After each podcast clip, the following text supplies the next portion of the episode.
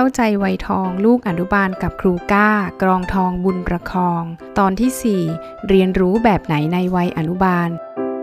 สวัสดีค่ะ รายการรักลูก The Expert Talk ดอยสุชาดาบรรณาธิการรักลูกค่ะ EP สุดท้ายแล้วค่ะที่เราอยู่กับครูก้านะคะ อาจารย์กรองทองบุญประคองค่ะ ผู้เชี่ยวชาญการพัฒนาเด็กปฐมวัย และผู้ก่อตั้งโรงเรียนจิตเมธค่ะ วันนี้เราอยู่กับพี่ก้านะคะ ค่ะ สวัสดีค่ะค่ะ โอ้สาม EP เราบอกมาแล้วคุณพ่อคุณแม่ฟังย้อนหลังได้เลย ทุกเมื่อ อยากฟังเรื่องไหนกังวลใจเรื่องไหนอยู่ 3 EP เรื่องรู้จักเด็กปฐมวัยปัญหาหนักใจ 3 ประเด็นนั้นแก้ยังไง เล่นแบบไหนยังไงกับลูกดี แล้วก็วัยทองที่บอกแล้วว่ามันไม่ใช่ มันคือช่วงเวลาของการที่เด็กจะเข้าใจชีวิตเนาะ และ EP นี้ค่ะจะมาพูดถึงเรื่องของการเรียนรู้ คือจริง ๆ มันเป็นคำที่ที่ใหญ่ ที่ดูยากแล้วก็ยิ่งใหญ่เหลือเกิน แต่จริง ๆ แล้วมันมันมันมีความหมายของมันอยู่ในช่วงของเด็กปฐมวัยเหมือนกันนะคะ การเรียนรู้ของเด็กปฐมวัยคืออะไร การเรียนรู้ของเด็กปฐมวัยสำคัญมากอืมๆเพ ราะว่า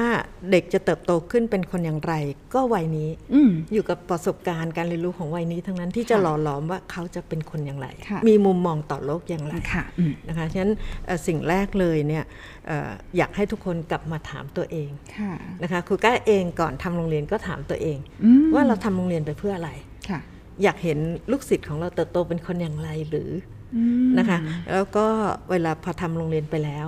เราก็จะชวนพ่อแม่คิด ประเด็นนี้เช่นเดียวกันว่าค่ะแล้วคุณพ่อคุณแม่ล่ะคะอยากเห็นลูกเติบโตขึ้นเป็นคนอย่างไร โดยเฉพาะอย่างยิ่งนะคะ ตอนในยุคเนี้ย เราเริ่มมองเห็นแล้วว่า โลกแห่งอนาคตเป็นโลกที่เราไม่สามารถคาดเดาได้ เมื่อเมื่อก่อนเราอาจจะบอกอืมอยากให้ลูกเป็นหมอ ยังพอเดาได้เนะอยากเอออยากให้ลูกเอ่อไปเป็นวิศวกรหรือไปเป็นนักบิน แต่ตอนนี้เราก็ค้นพบว่าเอ่อสิ่งที่เราไปคาดการณ์แทนเขาเนี่ยแล้วก็ตั้งเป้าแล้วก็พยายามที่จะจัดเส้นทางไปเนี่ย มันอาจจะไม่ใช่แล้ว เส้นทางนั้นอาจจะตันไปเรียบร้อยแล้ว ก็ได้นะคะแล้วก็ค่ะโลกใบนี้กำลังบอกว่า มีอาชีพใหม่ ๆ เกิดขึ้นเยอะแยะมากจริที่งเราไม่รู้จักใช่ฉะนั้นเราไม่สามารถเตรียมเรื่องของอาชีพให้กับลูกได้ แต่หันกลับมาตั้งหลักอืมหันกลับมาตั้งหลักว่าจริง ๆ เราอยากเห็นภาพลูกเราโตขึ้นไปเป็นคนอย่างไรค่ะนะคะตรงนี้เป็นประเด็นที่สำคัญมาก ถามว่าทำไมต้องตั้งหลักก่อนกับเป้าหมาย ถ้าเรามีแกนเป้าหลัก เป้าหมายหลักที่ชัดเจน จะทำให้เราสักง่ายมากที่จะกลับมาตรวจสอบ เช็คตัวเองอยู่เสมอว่า โอกาสแห่งการเติบโตของลูกน่ะกำลังเป็นเส้นทางไปสู่เป้าหมายหลักตรงนั้นจริง ๆ หรือเปล่าอืมนะคะ ยกตัวอย่างเช่นอาของของครูก้าเองที่โรงเรียน ถ้าเอาง่ายๆ ชื่อโรงเรียนจิตเมธก็อยากให้เด็กมีจิตใจที่เมตตางั้นเราก็ต้องตรวจสอบว่า เออแล้วโอกาส ประสบการณ์ที่เด็กได้รับเนี่ยจะนำพาเขาไปสู่ความเป็นคนที่มีจิตใจเมตตาจริงหรือเปล่าอืมหรือมันขัดแย้งหรือมันเป็นอุปสรรคอืมเราอยากให้เขาเติบโตและมีคุณค่าต่อตัวเองค่ะต่อผู้อื่นต่อธรรมชาติและสิ่งแวดล้อมค่ะเอ๊ะแล้วเราทำอะไรอยู่บ้างเหรออ่า ที่จะทำให้เขารู้สึกมีคุณค่าในตัวเองเซลฟ์ดีนะแล้วก็มองเห็นคนอื่นว่า เออเขาก็มีคุณค่าน่าอยู่ด้วยนะค่ะมีอะไรดีๆ ที่แตกต่างหลากหลายก็โอเคนะอย่างเงี้ยหรือว่าเอ่อธรรมชาติสิ่งแวดล้อมเป็นสิ่งที่ดีกับเราเราต้องรักษาอย่างนี้เป็นต้นค่ะคุณพ่อคุณแม่ล่ะคะเราต้องลองดูว่าตั้งเป้าหมาย ใช่ตั้งเป้าหมาย เพราะว่าพวกเราทุกคนกำลังทำหน้าที่คือเนื่องจากว่ามนุษย์เราเนี่ย ไม่ได้ไม่ได้พอคลอดออกมาแล้วลุกขึ้นเดินได้เหมือนเหมือนสัตเหมืว์อนชนิดสัตว์อื่น ต้องอาศัยผู้ผู้ประใหญ่การประคบประหงมกว่าจะเติบโตใช่จะปะได้จะเรียกว่าประครบประหงมก็ได้ จะเรียกว่าอ่าประคองก็ได้นะคุณหม่อมอ่าประดรปนัดดาประคุณหม่อมนักใช้เศรว่าษฐกรใช้คำว่าปประระคองนะคะงั้นเราถ้าบอกว่าจริงๆแล้วเนี่ยเรานี่คือคนสำคัญของลูกนะ ถามว่าสำคัญอย่างไร เราและโรงเรียนกำลังทำหน้าที่เป็นนักจัดการเวลาแห่งการเติบโตของเด็กของลูกเรานี่แหละค่ะว่าเราใช้เวลาที่เขาโตทุกวันทุกวินาทีเนี่ยมีคุณค่าต่อชีวิตของเขา ในอนาคตในวันที่ไม่มีเราหรือเปล่านะคะถ้าเราถ้าเราพบว่าอ้อเรานั้นเอ่อในการที่จะมอบโอกาสมอบประสบการณ์ต่างๆ เหล่านี้เนี่ยมันมีคุณค่ากับชีวิตเขาในอนาคตเราก็จะสบายใจ แต่ถ้าใช่ค่ะถ้าใช่ถ้าเราเรารู้สึกว่าเวลาเรากำลังจะใช้ไปตามกระแสเออเออข้เรื่องางนั้นๆมาเรื่องนี้ได้ยินมาเขาบอกว่าเอาลูกไปเรียนนั่นสิเอาลูกไปเรียนนี่สิเอาไปทำกิจกรรมนู้นสิอุ้ยนี่เหสิมือนโดนถ้าเราเราเราไปใช้เวลาในการเติบโตของลูกเนี่ยไปตามกระแสทั้งหมดเนี่ยโดยไม่ได้กลับมาตั้งหลัก แล้วกลับมาเช็คว่า เอ๊ะใช่หรือเปล่าอืมกับเป้าหมายหลัก เวลาที่ใช้ไปนี้มันนำพาให้ลูกเราไปสู่เป้าหมายนั้นจริงไหม อันนี้คือสิ่งที่คนเป็นพ่อแม่ต้องตั้งสติมาก ๆ โรงเรียนก็เลยต้องตั้งสติมาก ๆ เหมือนกัน เพราะว่าเพราะว่าคุณพ่อคุณแม่วางใจที่พ่อจะแม่ให้อาจจะไม่ตั้งแต่ไม่เรียนใช่จะให้ให้เราเนี่ยเป็นผู้ที่จัดการเวลาอ่าแห่งการใช่เติบโตให้ใช่มีคุณค่าให้มากที่สุดกับชีวิตในอนาคตของของของเด็กลูกเขาเหมือนกันค่ะอืม หนึ่งตั้งเป้าหมายอือหือสองมันจะมานำสู่วิธีการเรียนรู้ใช่ไหมคะ ใช่ค่ะ เรียนรู้แบบไหนในวัยอนุบาลนำมาสู่วิธีการเรียนรู้นำมาสู่การที่จะตรวจสอบด้วยอืมว่าประสบการณ์โอกาสที่เด็กได้รับมันใช่หรือไม่ ที่จะนำไปสู่เป้าหมายอืมนั้นเอ่อเมื่อเราตรวจสอบแล้วแล้วเราก็ต้องเข้าใจในธรรมชาติของเด็กด้วยอ่านะคะว่าเด็กวัยนี้เขาต้องการอะไร ที่จะทำให้ในที่สุดเนี่ยเขาสามารถพัฒนาตนเองอย่างรอบด้านเลย ไม่ว่าจะเรื่องตอนนี้เขาจะพูดกันที่เรื่องที่สำคัญสำหรับเด็กปฐมวัย เราจะพูดเรื่องฐานรากสามมิติอ๋อค่ะก็คือพัฒนาการด้านตัวตนหรือเรียกว่าเซลฟ์ค่ะซึ่งเป็นตัวสำคัญมาก ๆ เป็นพลังค่ะหัวใจความรู้สึกของมนุษย์เราเนี่ยของเด็กเป็นเรื่องที่ละเลยไม่ได้ค่ะนะคะเอ่อเรื่องของทักษะสมอง EF ค่ะแล้วก็เรื่องของพัฒนาการสีด้านอืม นั้นอันนี้คือสิ่งที่โรงเรียนเองก็ต้องคำนึงถึงฐานรากสามมิติเนี่ยว่าเรากำลังอยู่ในลูกศิษย์เราอยู่ในวัยของของการที่จะต้องก่อร่างสร้างฐานรากนี้ให้แข็งแรงที่สุด เพื่อโตขึ้นไปแล้วเนี่ยพ้นจากวัยที่อออยู่ในโรงเรียนแล้วเนี่ย เขาจะไปต่อยอดยังไงอืมฐานแน่นฐานแน่นมันก็จะไปต่อยอดไปสู่การเรียนรู้ในรูปแบบอื่นแล้วได้ประเด็นที่สำคัญถ้าเราเข้าไปดูในเรื่องของเออพัฒนาการทางสมองค่ะทักษะสมอง EF ค่ะเอ่อฐานรากตัวเนี้ยค่ะ ช่วงวัยศูนย์ถึงประมาณ 6-7 ขวบเนี่ยค่ะมันจะเป็นฐานทุนของสมองไปทั้งชีวิตด้วยอื มันไม่ใช่แค่เป็นแค่ฐานเฉยอืมๆแต่ว่าถ้าฐานนิเตี้ย ฐานไม่แข็งแรง มันก็จะได้ฐานที่เตี้ยมันหรือก็จะฐานได้ที่ไม่แข็งแรงเนี่ยตึกไปใช้ที่ไม่สูงตลอดชีวิตอ๋อค่ะอืมตลอดชีวิตตลเลอดยชีวิตเลยค่ะ ทีนี้ที่ที่ครูก้าบอกว่า สมมติเราตั้งเป้าหมาย สมมติว่าเรายังไม่ได้ตั้งเป้าหมายอือฮึหรือเราแบบเอ้ยเริ่มเริ่มเริ่มจะตั้งละอือฮึแต่มันแพ้กระแสค่ะ เอาจริง ๆ อย่าอย่าแอบหัวล้อนะจริงๆมันก็จะมีคนที่แบบว่าอ่าฮะคือพอเป้าหมายไม่ชัด มันก็จะถูก ซัดเซไปตามกระแส อันนั้นดีอันนี้ดีฉันจะให้ลูกไปแนวไหนทีนี้อ่าคุณก็ช่วยบอกหน่อยว่า หลักการในการเรียนรู้ของเด็กสมมุติว่าเราแบบอ่าเราเริ่มอาจจะฝึกตั้งเป้าหมายอือฮึแต่เราก็ต้องจัดหาวิธีการเรียนรู้ของลูกในช่วงปฐมวัยด้วยมันมีหลักการจัดการเรียนรู้แบบไหน ที่พอจะให้คุณพ่อคุณแม่เป็นหลักการได้ไหมคะค่ะ ถ้าพูดง่าย ๆ นะแต่แต่เหมือนยาก ก็คือหลักการ ในการจัดประสบการณ์ให้เด็กๆ ต้องไม่ขัดแย้งกับธรรมชาติของเด็กอ่าค่ะนะคะถ้าขัดแย้งเนี่ยเด็กก็จะไม่รู้สึกว่ามีความสุขกับการเรียนรู้ ฉะนั้นเด็กก็จะปิดตัวเอง เอาตัวเอง เอาใจตัวเองออกจากการเรียนรู้อ่าแล้วก็รอเวลาว่าเมื่อไหร่โรงเรียนจะเลิก เราจะต้องเออรู้ว่าการเรียนรู้ตรงเนี้ยมีความหมายอย่างไรกับเด็กอืมนะคะยกตัวอย่างเช่น เราตั้งเป้าหมายว่า ถ้าเมื่อไหร่ที่ลูก ดูแลตัวเองได้ เราจะนอนตายตาหลับนึกออกไหมแต่ว่าในโรงเรียนไม่เคยให้เด็กช่วยเหลือตัวเองเลย เพราะว่ากังวลว่าเรานี่เป็นโรงเรียนนะ ต้องสอนอะแล้วก็ต้องสอนวิชาการอะไรบางอย่างที่พ่อแม่อยากได้ค่ะถ้าเป็นแบบเนี้ยถามว่าเด็กไม่มีประสบการณ์ในการที่จะช่วยเหลือตัวเองเนี่ย แล้วในที่สุดเด็กจะค้นพบไหมว่าฉันดูแลตัวเองได้แต่เด็กจะเชื่อไหมว่าฉันสามารถดูแลชีวิตฉันได้อืมอืไม่เชื่อค่ะอืมอืมนั่นหมายความว่าโอกาสเราเนี่ยกำลังไปสร้างเซลฟ์ให้เด็กด้วยอืมนะแล้วระหว่างที่สร้างเซลฟ์ไปด้วยทำไมเอ่อคุณหมอเอ่อประเสริฐผลิตผลการพิมพ์ถึงได้พูดว่าให้ทำงานบ้านนะคะอืมแล้วก็เพราะว่า การทำงานบ้านนะมันทำให้เด็กเขาเขาได้พบว่าเออฉันสามารถดูแลตัวเองก็ได้นะ ช่วยเหลือตัวเองก็ได้ แล้วยังช่วยเหลือคนอื่นก็ได้อีกค่ะอย่างนี้เป็นต้น ฉะนั้นทุกอย่างเนี่ยมันจะมีคุณค่ามีความหมายต่ออนาคตของเด็ก เราไม่ได้เรียนเพื่อจะไปสอบเข้าปหนึ่งที่ไหนได้ หรือไปเข้าโรงเรียนไหนได้ แต่เรากำลังจะเรียนเพื่อมีคุณค่ากับชีวิตเด็กทั้งชีวิตต่างหากเขากำลังเป็นวัยที่กำลังจะเขามองโลก เขาจะมองยังไง พร้อมๆกับกำลังจะมองกลับเข้ามาที่ตัวเองว่าเขาคือใครเขามีคุณค่ามากแค่ไหน เขาทำอะไรได้มากน้อยแค่ไหน เขาเชื่อมือเชื่อมั่นตัวเองมากไหม ถ้าเขาเชื่อมือเชื่อมั่นตัวเอง เขาก็จะสามารถอยู่กับโลกในอนาคตที่เราก็ไม่รู้ว่าจะเป็นยังไงได้แต่ถ้าถามว่าเด็กที่เชื่อมือเชื่อมั่นตัวเองมากเกินไปเนี่ย ไม่แย่เหรอคะครูใช่กำลังจะถามต่อเลยค่ะว่า มั่นใจว่าฉันจะไปเวรนี้อะไรเงี้ยมันมันจะค่ะส่งผลยังไงก็จริง ๆ แล้วเด็กที่มีความเชื่อมือเชื่อมั่นในตัวเองเนี่ย เป็นเรื่องที่ดีใช่ไหมคะเก็บไว้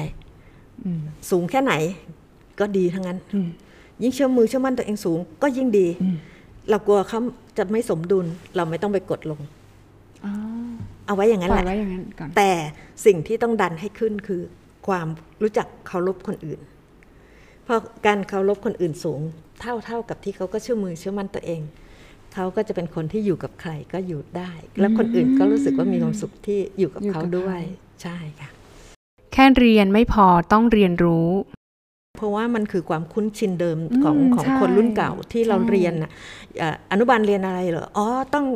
ต้องเรียนกอไก่ไก่คัดกอไก่เขียนกอไก่ถึงฮอนกฮูกให้ได้ค่ะเอ่อต้องอ๋อต้องอ่านหนังสือออกอืมอันนั้นคือความเชื่อเดิมค่ะซึ่งจริง ๆ แล้วไม่ใช่ผิดพัฒนาการของเด็กอืมนะคะแล้วก็ผิดพัฒนาการขั้นตอนในการเรียนรู้ทางภาษาของเด็กด้วย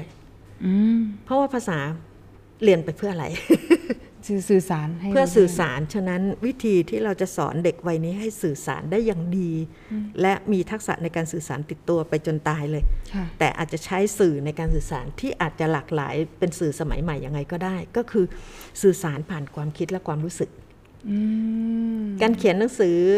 ให้เขียน เขียนตัวหนังสือให้สวย หรือเขียนให้ได้ครบทุกทั้งกอไก่ถึงหอนกฮูกไม่ใช่เรื่องยากอืมนะการอ่านหนังสือออกก็ไม่ใช่เรื่องยาก แล้วก็มันก็มีวิธีที่สอดคล้องกับธรรมชาติเด็ก โดยที่เราไม่จำเป็นต้องสอนเด็กอนุบาลสะกดคำไม่จำเป็นอย่างที่โรงเรียนเนี่ยไม่เคยให้เด็กขัดกอไก่ถึงหอนกฮูกไม่เคยให้เขียนตามรอยเส้นประด้วยค่ะ นะคะเพราะว่าถ้าการเขียนตามรอยเส้นประนั่นหมายความว่าถ้าไม่มีคนเขียนเส้นประมาก่อนแสดงว่าฉันเขียนกอไก่ถึงฮอนกฮูกไม่ได้ แล้วฉันก็ไม่รู้จะเขียนกอไก่ถึงฮอนกฮูกไปทำไมด้วย ให้มันเรียงครบ 44 ตัวทำไมทำไม ก็นึกไม่ออกมันมันไม่ได้มีความหมายต่อความคิดและความรู้สึกที่เขาอยากจะสื่อสารถ่ายทอดไป แต่ถ้าเขาอยากเขียนว่ารักแม่เขียนเลยไม่ต้องมานั่งคัดเอ่อ กอไก่ถึงฮอนกฮูกจริงค่ะจริง กว่าจะได้คำว่าแม่ตัวหนึ่งเนาะก็ไก่ข้อไข่โฮได้มอม้ามาตัวเดียว แล้วก็ต้องไปเรียนสระอ่าอีอีอือเอแอตัวสุดท้ายกว่าจะแต่ยัรังกไม่ได้แม่แม่นะอะยังไม่ได้แม่นะท้อต้องเรียนแล้วอะวรรณยุกต์อีกท้อแล้วท้อกว่าจะแล้วได้ค่ะเขียนฉะนั้นว่ารักแม่รู้สึกไม่รู้สึกเลยว่าการเขียนเนี่ยมันจะตอบสนองความคิดและความรู้สึกของเราที่อยากสื่อสารออกไป ตอนนี้อารมณ์อยากสื่อสารแล้ว อยากเขียนว่ารักแม่เขียนเลยลูก งั้นงั้นงั้นงั้นหนูถามนิดนึงคือลูกอยู่ในวัยอนุบาลประถมวัยเหมือนกัน มันต้องเรียนกอไก่ถึงฮอนกฮูกมันต้องเขียนเส้นปะ มันต้องวาดเส้นระบายสีอะไรอย่างเงี้ยมันมันมันต้องระดับเส้นมันต้องอยู่แค่ไหนอะคะคุณก้าคือคือเรื่องนั้นเป็นเรื่องของปฐมเขาไม่ใช่อนุบาลอ่าคือวัยไม่ต้อเนี้งยรีบยังไม่ต้องรีบวัยเนี้ยเป็นวัยที่อยากทำไงที่ให้อยากเขียนก่อนที่จะเขียนได้ อยากอ่านก่อนที่จะอ่านได้ นี่คือคำพูดของท่านอาจารย์หม่อมดุษฎีบริพัตรนายุทความยาอยากของเขาใช่ท่านให้หลักมาแล้วค่ะงั้นถ้าอยากเขียนโอ้โหเขียนคำที่มีความหมายสิอยากสื่อสารสิ อยากเขียนการ์ดให้คุณแม่ละอ่าวันนี้วันเกิดคุณพ่ออยากเขียนว่า Happy Birthday เขียนภาษาอังกฤษก็ได้ เขียนภาษาไทยก็ได้ไม่จำเป็นต้องไปโรงเรียนสองภาษา แต่ว่าเขาเขียนลากเส้นไปเหมือนวาดรูปเนี่ยเขากำลัง เขียนไปเพื่อจะบอกความรู้สึกเขา ความหมายคือมีความหมายใช่ต่อค่ะเขามีความหมายต่อเขา อันนั้นเขาจะภูมิใจกว่า แล้วถามว่าเมื่อเขาภูมิใจเขาจะหยุดเขียนแค่นั้นเหรออไม่หรอกเขาจะอยากเขียนอะไรอีกหลาย ๆ อย่างที่เขาอยากถ่ายทอด แต่วิธีเขียนที่เหมาะกับเด็กวัยนี้มากที่สุดคือการวาดรูปอืมวาดรูปเหมือนไม่เหมือนก็ได้ แต่เขาจะเล่าได้แล้วกัน นั่นคือมันอาจจะเป็นอะไรก็นั่นได้คือแต่ภาขษาไม่ล่เส้นของเขาอะอืมอืม ของเราเนี่ยภาษาเส้นกอไก่ท้องฟูกจริง ๆ ก็มีแค่อันนี้คือภาษาไทยยังมีภาษาอังกฤษภาษาญี่ปุ่นภาษาอะไรเกาหลีอะไรเยอะแยะค่ะซึ่งเส้นก็ไม่เหมือนกันค่ะแต่เส้นของเด็กที่วาดรูปอะเขาก็เล่าได้เช่นเดียวกัน อันนี้คือแม่อันนี้คือคุณพ่ออันนี้คือตัวเขาและอันนี้น้องเขานะ เรากำลังไปเที่ยวกันเขาเล่าได้หมดเลย ทั้งๆที่จริง ๆ แล้วรูปออกมาคืออะไรอ๋อมีแค่วงกลมสามวงอยู่สามด้วยวกันงแล้วก็มีวงเล็กๆอีกหนึ่งวงน้องเขาอ๋ออ๋อออย่างเงี้ยอืมแต่สื่อสารได้หมดเลย นี่คือเขียนแบบ ผ่านความคิด แต่ถ้าการที่เราไปให้เด็กคัดตามรอยเส้นประซึ่งไม่ได้มีความหมายเลย แถมบอกว่า อย่าให้ตกเส้นประนะ นี่คือการเขียนผ่านความเครียด ระหว่างเขียนผ่านความคิดกับเขียนผ่านความเครียดเราเลือกอะไรค่ะไม่ว่าเราจะใช้สื่ออะไร หลักคือ แล้วลูกเรารู้จักวิธีเรียนรู้หรือไม่อืมฉะนั้นเราจะนึกว่าเราได้สื่อมาแล้วใช้สื่อนั้นสอนลูกไม่ใช่อ่างั้น จริง ๆ แล้วลูกกำลังเรียนรู้ที่จะเรียนรู้สิ่งนั้น แล้วลูกก็จะเรียนรู้วิธีการเรียนรู้ไม่ว่าสิ่งนั้นในอนาคตเขาจะเผชิญอะไร จะเจอสถานการณ์อะไร จะเจอโจทย์อะไรงั้นเรากำลังฝึกทักษะในการเป็นนักเรียนรู้ให้กับลูก สื่ออะไรมาก็แล้วแต่เล่นได้ทุกแบบ นะคะไม่ไม่จำเป็นว่าสื่ออันนี้แล้วมีกติกาหน้ากล่องรูปร่างเป็นอย่างนี้ เราต้องเล่นแบบหน้ากล่องเท่านั้นตามกติกานะบางทีเราชวนเด็กตั้งกติกากับการเล่นก็ได้ หรือถามเขาก็ได้ว่าเด็กๆคิดว่าอันนี้มันคืออะไรทำอะไรได้บ้างนะคะหรือแม้กระทั่งนิทานนะคะเด็กยังอ่านหนังสือไม่ออก หรือว่าบางบ้านเนี่ยค่ะอยู่กับปู่ย่าตายายอย่างต่างจังหวัด อยู่กับปู่ย่าตายายที่อ่านหนังสือไม่ออก บอกว่าแล้วจะใช้หนังสือนิทานเนี่ยส่งเสริมยังไงการอ่านหลานได้ยังไง อ่านภาพสิค่ะ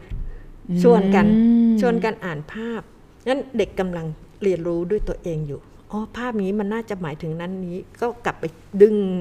memory working memory นะออกมาใช้งาน ก็คือดึงความจำเพื่อใช้งานเนี่ยมากำลังจะบอกว่า น่าจะเป็นไปได้ที่รูปนี้กำลังจะหมายถึงอะไร อันเหตุการณ์มันน่าจะเป็นยังไง นี่คือทักษะกระบวนการคิดเกิดขึ้นเรียบร้อยแล้ว ท้ายที่สุดเด็กเรียนรู้จักตัวเอง อยากรู้อะไรก็รู้ได้ด้วยตัวเอง อยากทำอะไรก็ทำได้ด้วยตัวเอง อยากจะเอ่อดำเนินชีวิตเราถึงแม้ว่าจะเราจะไม่ติดการพึ่งพิง ไม่ว่าพ่อแม่จะอยู่หรือไม่อยู่ ฉันก็อยู่ได้ด้วยตัวเอง นี่คือการเรียนรู้เพื่อค้นพบตัวเอง ว่ามีความสามารถที่จะอยู่บนโลกใบนี้ได้อย่างบนโลกใบนี้มีความสุขเอ่อ ไม่ว่าจะเป็นในทางปรัชญาการศึกษาอืมค่ะนะคะเอ่อทางจิตวิทยาพัฒนาการหรืออะไรนะคะรวมทั้งทางด้านระบบประสาทวิทยาพูดตรงกันค่ะว่าเด็กวัยนี้คือช่วงวัยที่สำคัญที่สุดค่ะไม่ว่าเอ่อเขาเอ่อจะเอ่อเติบโตเป็นคนอย่างไร ก็วัยนี้แหละค่ะ นะคะฉะนั้นเราคือนักจัดการเวลาแห่งการเติบโต ขอให้คิดว่าเรากำลังจะให้จัดการเวลาเติบโตของเด็กๆ ให้มีคุณค่าและก็มีความหมายมากที่สุดต่อชีวิตในอนาคตของเขาค่ะค่ะก็เรียกว่าเป็น 4 EP ที่ได้ข้อมูลครบถ้วนนะคะ คุณพ่อคุณแม่สามารถย้อนกลับไปฟังได้เลย มันจะทำให้เราเลี้ยงลูกในช่วงปฐมวัย หรือช่วงที่เรากังวลมากที่สุด เอาหนูว่ามันเป็นช่วงเวลาช่วงชีวิตหนึ่งที่เป็นฐานที่คุณพ่อคุณแม่กังวล ถ้าฐานตรงนี้แน่นจะเป็นวัยรุ่นจะเป็นผู้ใหญ่แบบไหน ความกังวลใจหรือปัญหาพัฒนาการมันก็จะน้อยลงนะคะ ก็ต้องขอขอบคุณครูก้ามากค่ะ ที่มาร่วมให้ความรู้กับพวกเราในวันนี้นะคะ ขอบคุณค่ะ ยินดีค่ะ ติดตามรักลูกพอดแคสต์ได้ที่ Apple Podcast Spotify และ YouTube Channel รักลูกขับ